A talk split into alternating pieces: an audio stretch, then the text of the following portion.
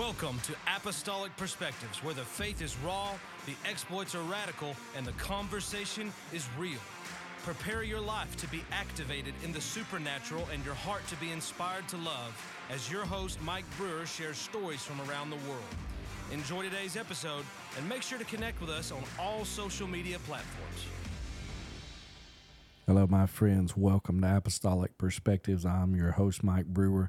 Guys, this is our introductory podcast. I want to introduce you to what you can expect coming forward. Why are we doing a podcast? Guys, coming from a lot of experience living as a missionary internationally for several years, my wife and I had an extensive work in Haiti. From there, we began to work in India, some other nations along the way, and today we are beginning to settle and establish a church planting movement in the nation of Cambodia. But throughout this process, God had us on an extremely difficult and challenging um, journey. When we moved to Haiti in August of 2009, we did not know that within a few days we would be facing uh, prison time. We did not know that within just a few months we would be down with malaria, sick, hallucinating. We did not know that just months after that we would be facing the devastating earthquake where over 300,000 people had died. It was through those difficult circumstances where we truly begin to learn to rely on the presence of God. His sustaining presence is what brought us through all of those circumstances. We had friends that would encourage us. We had uh, um, spiritual mothers and fathers in the faith that would encourage us. But when we were in another nation, phone calls just were not enough. We had to learn to rely on the Holy Spirit. And that's going to be one of the primary aspects of this podcast is just continually directing you back to the sustaining word of God and the intimate relationship with the Holy Spirit. Uh, many people understand the Father, they understand Jesus, but then they think it's the Holy Bible, and as if the Scripture has replaced the Holy Spirit. I'm not diminishing Scripture in any way at all. Scripture is a foundational source of our revelation, but it is the empowerment of the Holy Spirit that causes us to walk forward in absolute victory and absolute freedom through all circumstances, giving giving glory to God and exalting the Lord Jesus. So I want you just to expect rawness. I want you to expect um, uh, faith. I want you to expect uh, challenging. I want to challenge you to lean in and to press in to God's destiny for your life. So many uh, people that I've mentored over the years, they just sit back and wait and wait and wait. And before you know it, a decade has passed and two decades have passed, and they're just waiting on God. Well, God has actually done what He is going to do. He has empowered you by His Spirit. If you will stand up, begin to move forward, begin to press into your destiny, begin to prepare for those things that are ahead, then you become a person that God will use um, having planted and or actually initiated the planting of several thousand churches internationally, one of the primary things that I learned was telling people to go do the thing that God has put into your heart. You don't have to sit back and wait for 19 different affirmations for different people or approvals from denominational headquarters or approvals. If God has put it into your heart, you want to seek wisdom, you want to seek counsel, but you go do the thing. Uh, I'll give you an example here. Back in January, some friends of mine, we went to the nation of Cambodia. And this was a an exploratory trip. We were just testing out what we felt God had put inside of our hearts. Uh, we did a couple of days of ministry with, I don't know, I guess maybe there was 50 leaders there.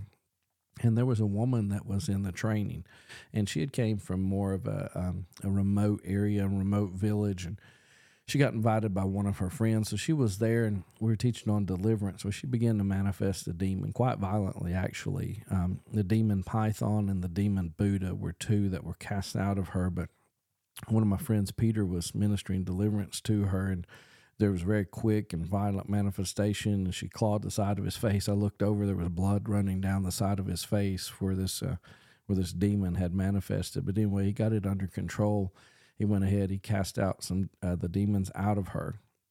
And we prayed, and Holy Spirit touched her in a powerful way. Well, she went back to her home. Now, we didn't know her circumstance. We had the first time we'd ever met her. So she goes back to her home and her husband had been an alcoholic for several years, and he would beat her just mercilessly, just continually beatings after beatings. Um, well, she was quite angry because she realized she had been beaten all of these years, and it was a demon. So she just went in guns blazing, not literal guns, of course, but guns a blazing in, in authority and power. And as soon as she saw her husband, she just started commanding the demons to come out of him. I mean, aggressively. The way she was telling us the story the next day, she went after this thing. She was angry, righteously angry, and she knew it was a demon, and that demon was going to leave in the name of Jesus. So she drove the demons out of her husband. Well, when the demons left her husband, for the first time, he was open for the gospel. So she led him to Jesus. I mean, it was just an incredible story. She led him to Jesus. She come back the next day to the training. Um, her husband blessed her returning to the training, and of course, this everybody in the family but her was Buddhist. Um, so she comes back to the training. She shares this incredible story with us. I mean, we're just all elated well, just some months later, we got a message from uh, some missionaries on the ground over there that she had planted a church in her home and had about 35 people coming to this church. Now, this is an unreached people group, more of a very remote village, 100% um, Buddhist in her village, and she has established a church. She is leading people to Jesus. Now, she didn't wait for anyone's approval. She didn't wait for somebody to tell her to do this. When she got set free, all of the confusion left her mind, all of the pain left her body. Her husband became a believer when she cast demons out of him, and she simply began to tell her testimony. And as she was telling the testimony, she began to open up her Bible. She began to tell the Bible stories. She began to lead people to Jesus. So she plants this church. So now, some months later, we go back to do our first church planting training, and she one of forty something students that came came to this training. Um, and during the introductions, she shared, and I was expecting her to share that she leads a church. She shared that she had started nine different groups in nine different villages. Absolutely incredible.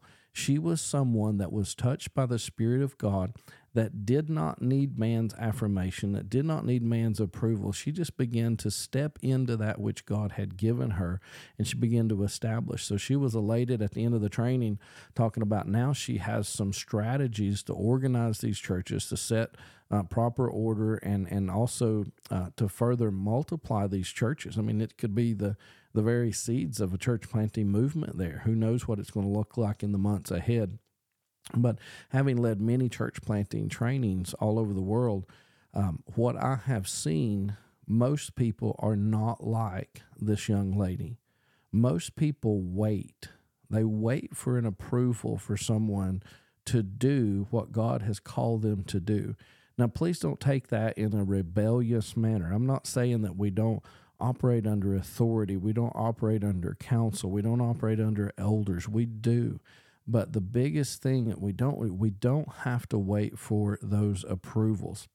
When I was first going to um, the mission field, my wife and I, uh, we we we had some opposition to our move, and my spiritual father at that time in one of the meetings he said, "Are you willing to do this if I say no?"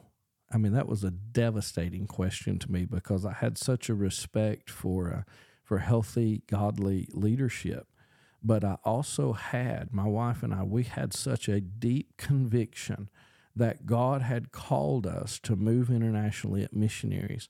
Um, I remember with tears in my eyes, my heart beating fast, I said, We would never want to do that. But if you put us in that place, we must obey God rather than you. And that was a hard thing. And I remember I was so relieved when he looked back at me and he said, Now, now that I know it's that deep in your heart, I can get behind you and support you. And I thought, oh, praise God. I'm because I felt like I was going to be in rebellion um, and didn't want to be. I wanted to honor.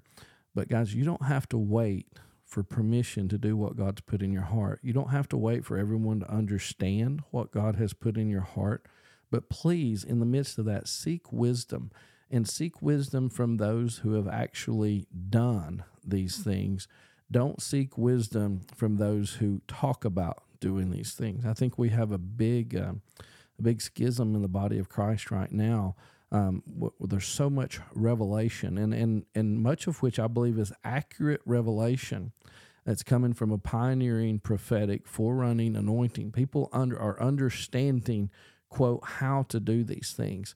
And they're being first to market, if you will. They're putting these this information out there. We're going to do it like this, and do it like this, and do it like this, and this new thing's going to look like this. But guys, talking about it is cheap. And I don't mean disrespect to anyone, but talking about it is cheap. You must do the stuff and then you begin to teach experientially from what you have learned you begin to uh, you begin to put forth an example that people can see touch feel and experience what you're talking about because if you're only talking about it and have not actually done it um, and, and you have not actually done it then you're, then you're teaching people to just be hearers of the word not leading them into the fruit of doing not leading them into this experiential journey with with Christ. I'm not saying that we don't talk about these things, but when God gives us that prophetic forerunning revelatory anointing we begin to see the things that are ahead, we don't just take it to market. We don't take it to the the masses that are out there. We actually take it to an, an intimate, close knit team of other fivefold ministers and or elders, and we begin to share that with them we begin to get the feedback, we begin to get the dialogue, we begin to, to flush out the vision, if you will, of what is perceived that God is saying. And once you get the buy in from that core team, then you begin to expand that out into your relational spheres. But that's that's what's next is your relational spheres. It's not um, it's not the marketplace. It's not Facebook. It's not all of these other things. You can begin to drop things out there to to pique interest, sure, but but you don't just take it from revelation and dump it out into the masses. That's just not how God builds. Everything in the kingdom it, it starts in a seed form and it begins to mature. It begins to grow. It begins to produce fruit. If if you think about a a lady, uh, a husband and a wife, and the lady has conceived a child, she knows that she has conceived many times, her body begins to change, her body begins to have evidence that that she has conceived. But even her husband is unable to experience that because she feels it deep on the inside. She feels it deep. She feels something changing inside of her. She can communicate that to her husband and he can he can listen, he can try to empathize, he can try to support, but he's not experienced pregnancy. He cannot fully relate to that. But then as as the her body begins to change and the baby begins to grow further and further on the inside, you're going to get that little baby bump going on. The husband can actually see the bump. The husband can actually touch the, the baby bump, if you will. Um, there there is a visual there is something that is presenting that this thing that has been spoken about is actually true. It is actually coming forth. It's actually ever so slowly beginning to mature. But as she goes out out in the public a lot of people will, they'll not recognize that that she has changed because they're not as familiar with her. They weren't familiar with her and how she appeared before, so they may not recognize that there is a baby bump there. But when she gets six months, eight months, nine months of, of pregnancy, the child is maturing on the inside of her and her body has drastically changed. At that point, other people that are not intimate like her husband but other people even even total strangers can look and say you have a baby you are with child you are pregnant and if she desires, she can say, Oh, the baby's moving, give me your hand, and you can feel the baby move, meaning, meaning what is taking place on the inside of her has so changed her physical body that others can actually experience the movement. And, and that's what happens. There is a process of development, and there is a process of maturing, and there is a process of, of prophetic revelation that begins to change the body, but it doesn't begin to change everyone's body. There has to be that thing that was born on the inside begin to come forth. And when that baby is born through travail, through the, the, the bearing of a child. And, and every woman that's done that can talk about that experience. When they have gone through the travail and the joy has come out and the baby begins to, to cry, the baby begins to, to squeal.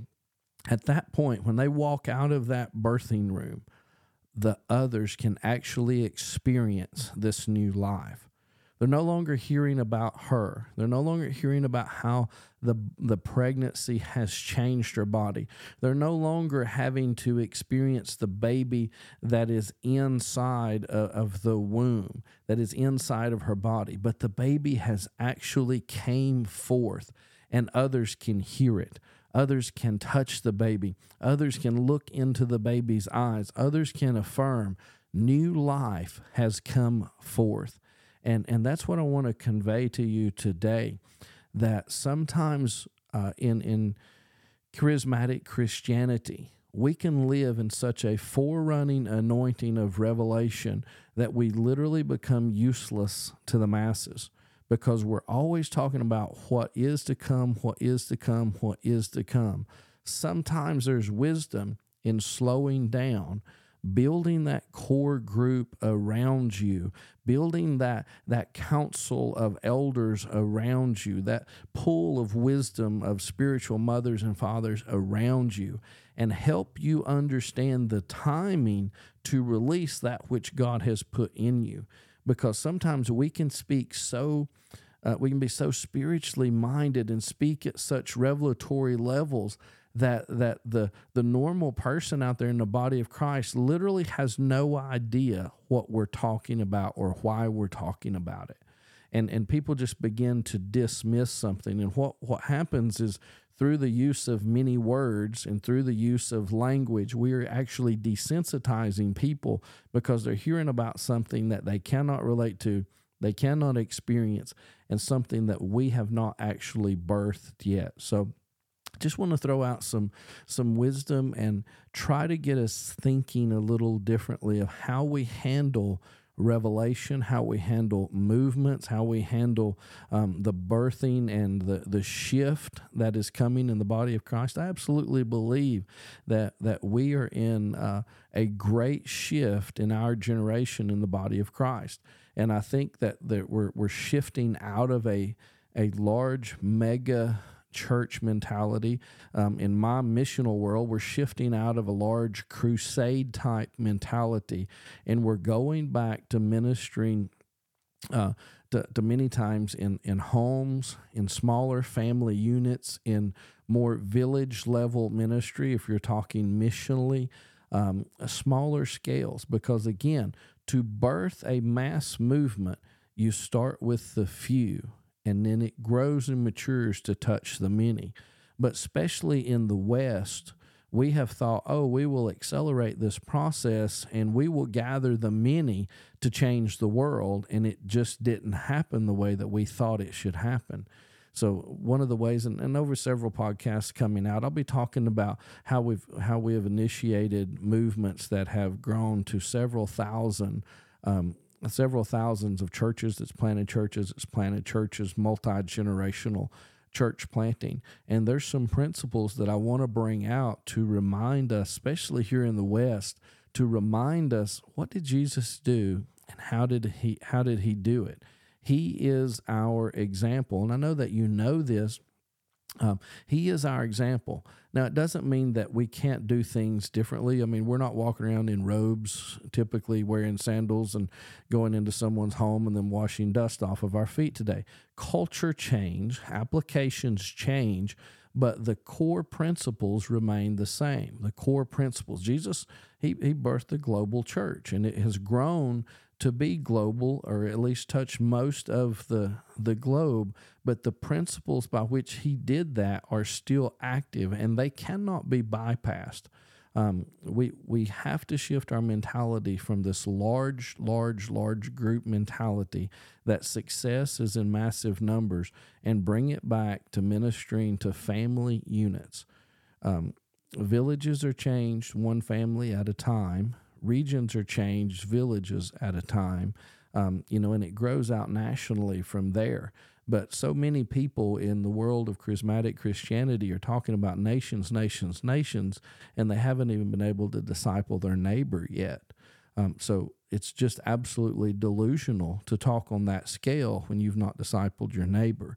So I don't, I, I mean, I don't mean that uh, to sound mean, harsh, or critical, but I want to, um, I want to lay a scale in your hands and say, calibrate yourself again, because some of your language is just delusional type of thinking. So we have to come back.